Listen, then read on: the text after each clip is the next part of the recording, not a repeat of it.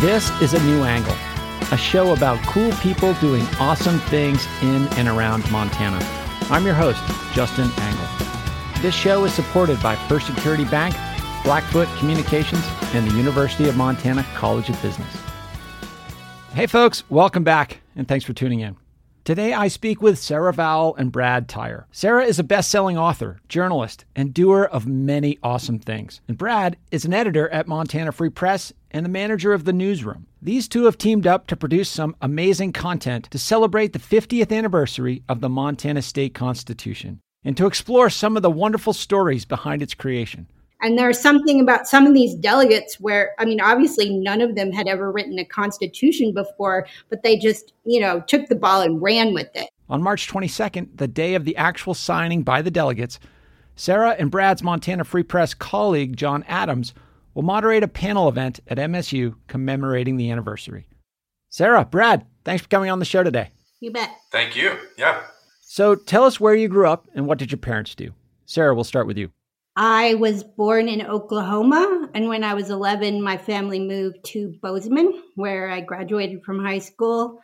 My dad was a gunsmith in Oklahoma and a machinist at MSU here in Bozeman.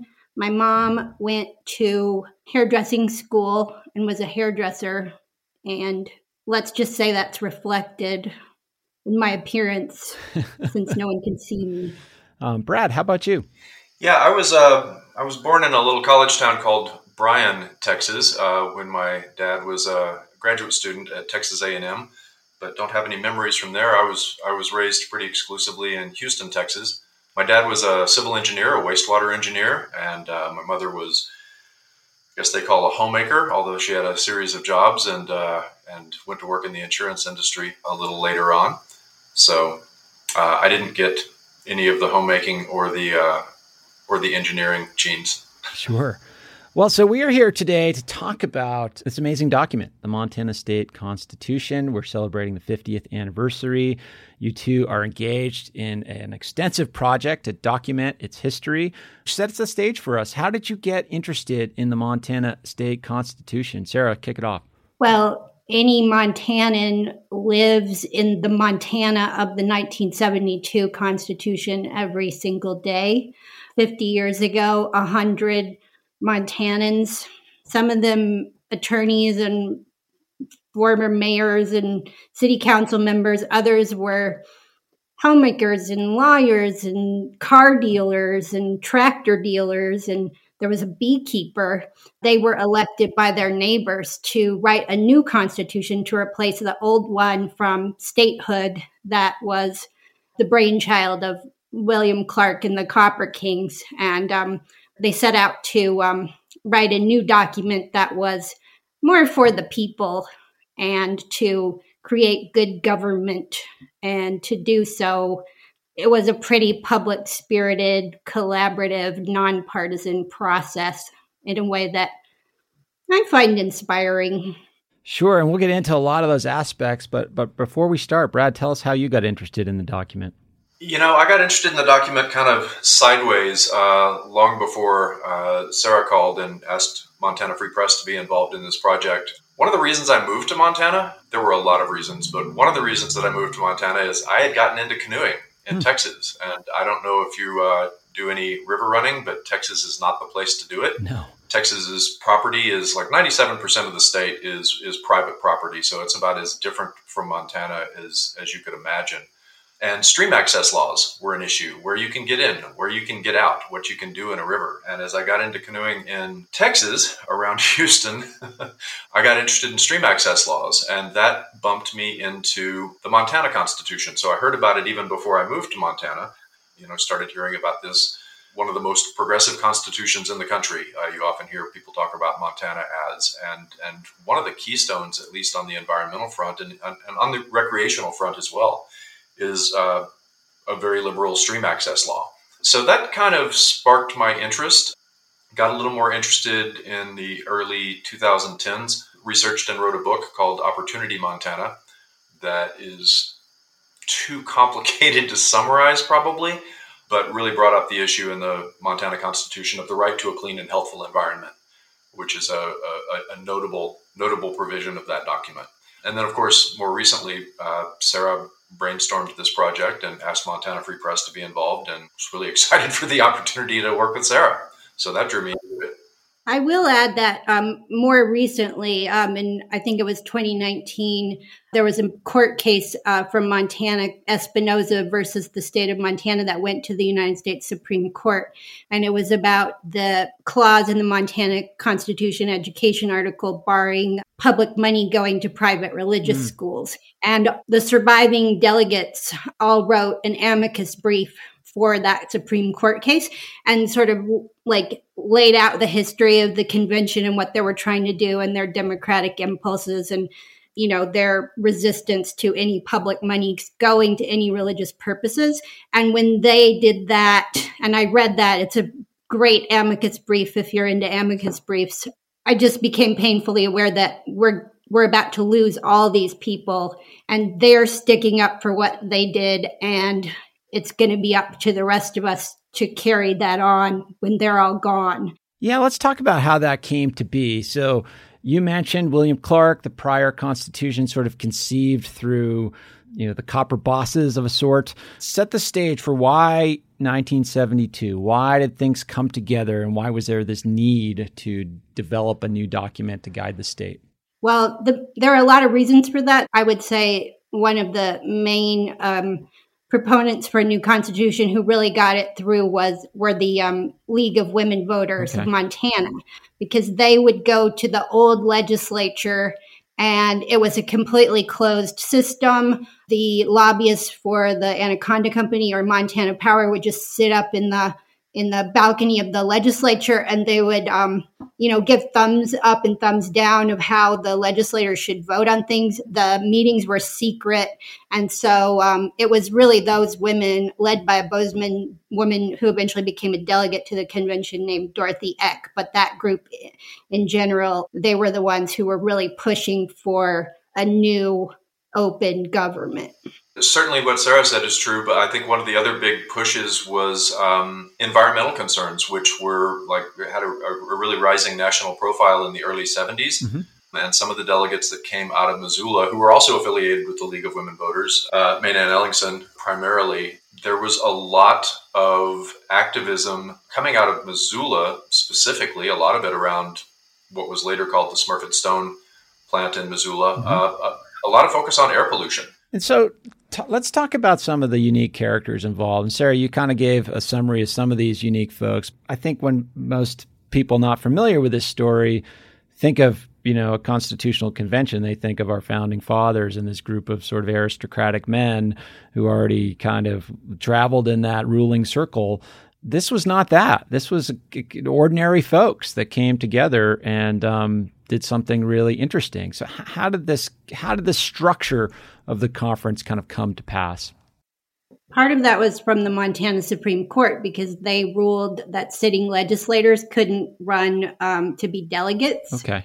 So that kind of opened it up for anyone to run, and especially women and young people. Um, Mae Nan, then Robin, Robinson, now Ellingson, she was a student at the University of Montana. There were people like Arlyne Reichert in Great Falls, young people, women. There was a beekeeper, a lot of farmers and ranchers. And so that was part of it. They weren't politicians looking out for reelection. They just wanted to write a good new constitution for their neighbors and for the future. So that like kind of depoliticized things quite a bit. That and the actual seating chart of the convention, they decided to seat themselves alphabetically as a, like, you know, in the legislature, the Democrats sit on one side and the Republicans on the other. The delegates, they didn't do that. They sat alphabetically and kind of party politics after the first couple of days didn't really play into any of the decisions. And how did those kind of ethics of the group coalesce? pressure. I mean, Max Baucus, who we'll all remember now as our longest serving senator and the ambassador to China, was a staffer at the convention and eventually the executive director. And he, he puts a lot of um, emphasis on the time and money constraints They had about a half million dollars in 60 days to do it. So there wasn't a lot of time for shenanigans. Yeah. And so you've mentioned some of the folks that are surviving from that convention and, and the sort of desire to preserve their stories. Um, Brad, let's start with you. Why an oral history? Why was this the appropriate way to document this event and the genesis of the Constitution? The Constitution is contentious mm-hmm. currently. I, I, think our interest, Montana Free Press's interest in involvement, really uh, helped rely on the idea that you know we didn't want to put an editorial thumb on this is what we make of this history. You know, we didn't want to didn't want to ask leading questions. Uh, we wanted to document what the experience was like through the eyes of the people who experienced it, which is not usually the journalistic approach that you know we're, we're a little more comfortable with. Um, but I thought it was entirely appropriate here. We have this resource; it's a dwindling resource. Um, you know, not a lot of the delegates were surviving, uh, still alive when we started. So we we have all the opportunity we want to write about uh, the Constitution and the various battles over it and what it means and how it's how it's evolved. Um, I, the opportunity that was presented here was to get to re-experience it through the people who were there. I mean, oral history uh, has very strict rules, uh, and the main one being to um, ask neutral questions, don't ask leading questions. I mean, another pressure we put upon ourselves. There are uh, there have been other oral histories that were done, and they're very valuable. But a lot of them would be really hard to read if you're, you know, a sophomore at MSU Billings and maybe you don't know everything about gubernatorial administrations of the 1970s. So um, one of our goals, and like Brad was really helpful for this, um, is we we wrote our questions as a committee to try and ask the most like purest, most neutral questions, but also to insert some exposition into those questions. So if you're a college student or just you know some guy in Roundup who wants to watch our interviews, that you would have all the necessary information to understand the answer to those questions. So it's we we set up to be really user friendly and so that any citizen can understand this and also future citizens and future students and current students as well. So I mean we we have I mean all of that of course goes out the window when you're interviewing a rascally elderly person, but we really set out to do uh, to be, you know, as um, fair and have a, just to have a light footprint as interviewers. This project it's basically about you know saving the books before the library burns down. Yeah, that's well put. So, Sarah, I'm sure as part of this oral history, some amazing stories from the delegates emerged. So, what are some of your favorite stories? I mean, it depends on which side of me you're asking. If you're asking the entertainer side of me, like I love the moment when um, Jerry Loendorf, who was one of the delegates, he's talking about the ratification effort, where and the de- delegates had to go out and sell the Constitution they had written to the people of Montana. And and Jerry Loendorf uh, tells Eric Dietrich from Montana Free Press, so I had seen the Kennedy Nixon debates and Leo Graybill and I, Graybill was the president of the convention, we were going to debate some guys on the Great Falls TV station. And I told Leo, we're going to wear makeup. And we did. and I just love imagining this moment in, you know, 1972 Montana where the, this like these two gruff attorneys are like putting on their makeup to sell the constitution they wrote. In terms of like my wonkier side, mm, things are more contentious politically now in Montana, and there are all these hot button issues. And, you know, one of the things I love in this project is just explaining the basics of how some of these uh, parts of the Constitution that have become controversial came to be. One of them that probably no one even thinks about now is single member districts. Hmm. And before the Constitution, the elections were just county wide. And so it, that had consequences. Certainly in the legislature, like a couple of people talk about how a, a city like Laurel in Yellowstone County never had any representation in the legislature because they are in the county with Billings. And Billings elected everybody, and not just Billings, the north side of Billings.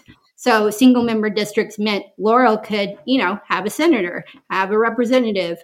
But that also affected um, why there were no American Indian delegates to the convention because same reason single member districts in those huge counties where maybe there's a reservation but they're not the majority of the people so wherever there was a population you know concentration. Those people had representation. Nobody else did. And so something as simple that we take for granted now as a single member district made it possible for all these smaller cities as well as the indian reservations to get red you know to get some representation in the legislature. That's not a big emotional story that's going to cause a Twitter war, but it has like incredibly real ramifications for everyone in Montana. And it happened in that constitution. We'll be back to our conversation with Sarah Vowell and Brad Tyer after this short break. A new angle is supported by First Security Bank, Blackfoot Communications, and UM's College of Business. Access to capital, broadband, and education are three ingredients any community needs for success. Hey, this is Colter Nuanez from ESPN Missoula, and you're listening to A New Angle. Hey, folks. Coming up on April 2nd is the next installment of the University of Montana's Presidential Lecture Series. At 7 p.m. at the University Center Theater, prize winning journalist Elaine Weiss will talk about her recent book, The Women's Hour The Great Fight to Win the Vote. For more information, visit www.umt.edu/president. Welcome back to A New Angle. I'm speaking with Sarah Vowell and Brad Tyer about the 50th anniversary of the Montana State Constitution.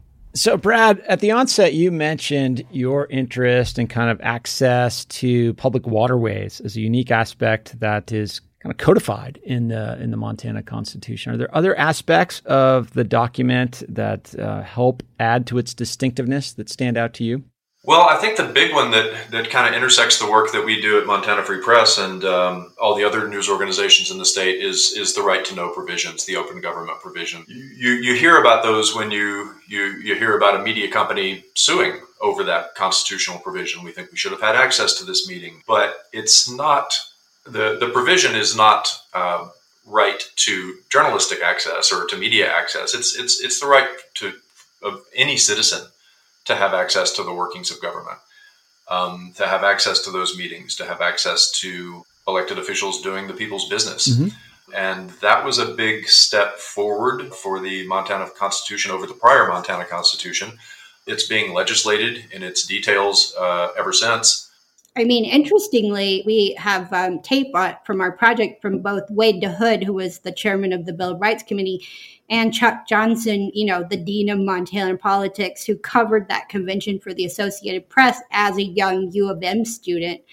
And even though the press benefits from the right to know as much as anyone, they almost blew it because the, the press, and especially the Billings Gazette, uh, and the broadcasters and the newspaper association all opposed that part of the bill of rights because of the right to privacy. And they they almost you know they almost blew everything over that. And they had they had to have like negotiations over this where you know the press had to come to terms with the inherent contradiction between the right to know and the right to privacy. And it's that tension that is constantly being argued over and fought for, but the, the press almost like ruined it for everyone, as they often do.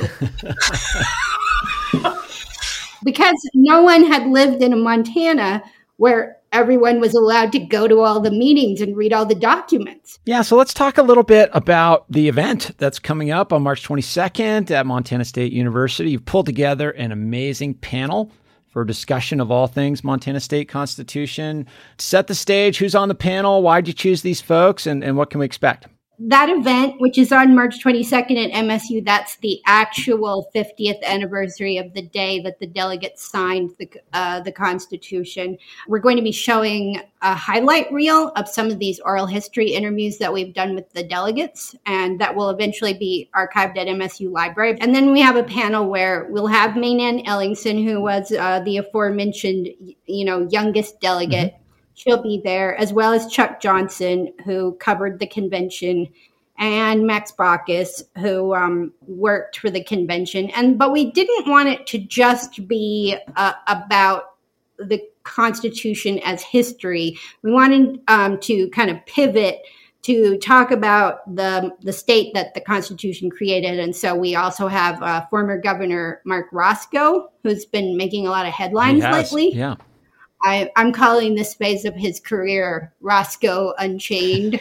um, and then we also have Denise Juneau, who was the former superintendent of public instruction, and she's going to talk about the history of the how the Indian Education for All part of the Montana Constitution got implemented. So we're going to pivot into, you know, the, the recent past and the and the future of the Constitution itself to, to not just talk about the actual convention, to think about it as a living document. Let's, in our remaining time, talk a little bit about that. You mentioned Marc Racicot and you know sort of the, the public remarks he's been making uh, recently, condemning the level of polarization and the, the sort of the coarseness of our current discourse. I mean, you can't help but draw a stark contrast between the spirit with which the Montana state constitution was constructed and the spirit with which our current politics are conducted. So, you know, what are your thoughts and reflections on the moment we're living through and what maybe some of our leaders and citizens can learn from these um, these delegates and their amazing work? That's a really interesting question, and Sarah has heard me um, push back uh, in the course of our conversations on the idea that the convention was uh, some sort of nonpartisan love fest. It's hard to find evidence that it wasn't because there was obviously a lot of really overt public spiritedness uh, going on in that. But at the same time, the anniversary of when the Constitution was signed is one thing. Of course, that didn't make it the Constitution until it went out to voters and voters approved it. Voters approved it by a very thin margin. Mm-hmm. There was hardly unanimity uh, among the people who chose the Constitution, which is ultimately Montana voters. I was always looking for conflict, and we didn't find a whole lot of conflict there. I think if we look around today, I would say, Brad, they they argued, but they didn't bicker. That's how like that was the characterization that came out. There was a there was a lot of heated argument, but there wasn't a bunch of you know petulant, childish bickering. And uh, you don't see a lot of evidence that uh, that either side uh, was eager to um, identify the other side as as you know demonic, mm-hmm. evil, or or enemy. Uh, it is a living document. You know, people think of the United States Constitution, and you think of this monolithic, inviolate document. Montana Constitution is not like that. It's uh, it's the youngest U.S. Constitution. You know, 1972 was not that long ago. It's got its own baked-in provisions for changing it. Um, you know, the idea is not that it's an inviolate document; it's that it's a document that is subject to revision by the people who are subject to it, and they vote every. Is it every 20 years? Mm-hmm. Yes. Every 20 years. So the past two votes to call a new constitutional convention, uh, which would you know spark a rewriting of the Constitution, have failed in um, 1990 and 2010. There were failed votes. There will be another one in 2030. If that's successful and a new convention is called, I think this project that we've we've created would be a good resource for those delegates, but also for the people, like what to seek out, how to decide who to vote for um, in terms of who do you want representing you as your delegate. So, in our remaining moments here, I'd just love to touch on you know the two of you seem to have some shared journalism upbringing of a sort. Like you've worked for alt weeklies. Uh, Sarah, you've described it to me as kind of a punk rock sensibility with your approach to storytelling. Talk about that. How has that informed your work overall, and maybe the spirit with which you brought the, the spirit you brought to this project? I do think like for me, I don't know about Brad, but we were we both were music critics for the alt weeklies in the 90s. That punk approach probably has given me an appreciation for amateurs with something to say. Mm. Like to me, there was something kind of punk about the delegates of the convention because like, you know, those punk bands were just people who couldn't play guitars picked up guitars. Someone who never sang before is suddenly Johnny Rotten, you know. And there's something about some of these delegates where, I mean, obviously none of them had ever written a constitution before, but they just, you know, took the ball and ran with it. I think it was um, Kim Gordon from Sonic Youth, she always said, you know, people will pay money to see someone believe in themselves. Mm.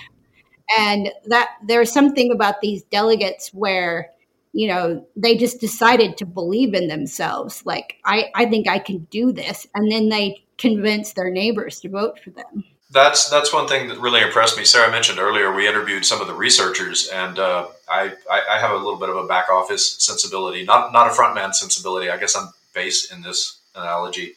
Really loved talking to those folks. Um, their job was to do the research. I mean, they, they, they were kind of inventing the wheel. They, they maybe they weren't reinventing it, but th- this idea that they just start from scratch and wrote a guidebook to how to build a constitution. These are co- they're college kids, you know, as as many punks in full flower are, and just jumped right into this um, project that I can only imagine I would have considered overwhelming and completely beyond me. I mean, even now, never mind when I was 19 or 20. I, I think there's an alignment there with the idea of you know getting up on a stage when you you don't have any credentialing that you know what you're doing, but to step up to the moment and and take advantage of it. That's that's the thing about really all the delegates we spoke to, and and and those researchers especially grabbed my attention. I mean, the staff and the delegates they represented not just Montana, but all the Montanas. Like there's the car dealer, tractor dealer, farmer, rancher part of Montana is well represented among the delegates. The researchers, I mean, having grown up in Bozeman in the 80s, it was a very high minded town, you know. And so I really, and it was all the high minded kids from all over Montana like show up and, you know, they're all, you know, taking philosophy classes and, and, um, I read most of the books that those researchers wrote, and they're just, if you like pretentious young people, they are a delight because these guys, you know, they're from Libby and Shelby and they're quoting Borges and they're talking about the Enlightenment. And, and it really took me back to the Montana of my youth. Everybody came together and brought all the Montanas to Helena. Fantastic. Well, there's so many remarkable stories sort of set within this amazing story. Amazing event coming up on March 22nd. In addition, the oral history will be released. Tell us where, you know, if, if listeners want to learn more about the event and the oral history project, where would you direct them online? Probably Montana Free Press, which is montanafreepress.org, as well as our partner MSU um, and um, this event, which is March 22nd at Sub Ballroom A in the Student Union building at MSU. That will be live streamed. So anyone in Montana or Mongolia can can watch that program that night online. And I think it'll be recorded. So if you miss it, you can watch it later. Super. Well, it is promised to be an exciting event. Thank you both for being here today. Thank you both for this project, for commemorating this amazing story and doing this great service to the state of Montana. Thanks for being here today. Thanks, Justin. Yeah, I really appreciate it. Thanks.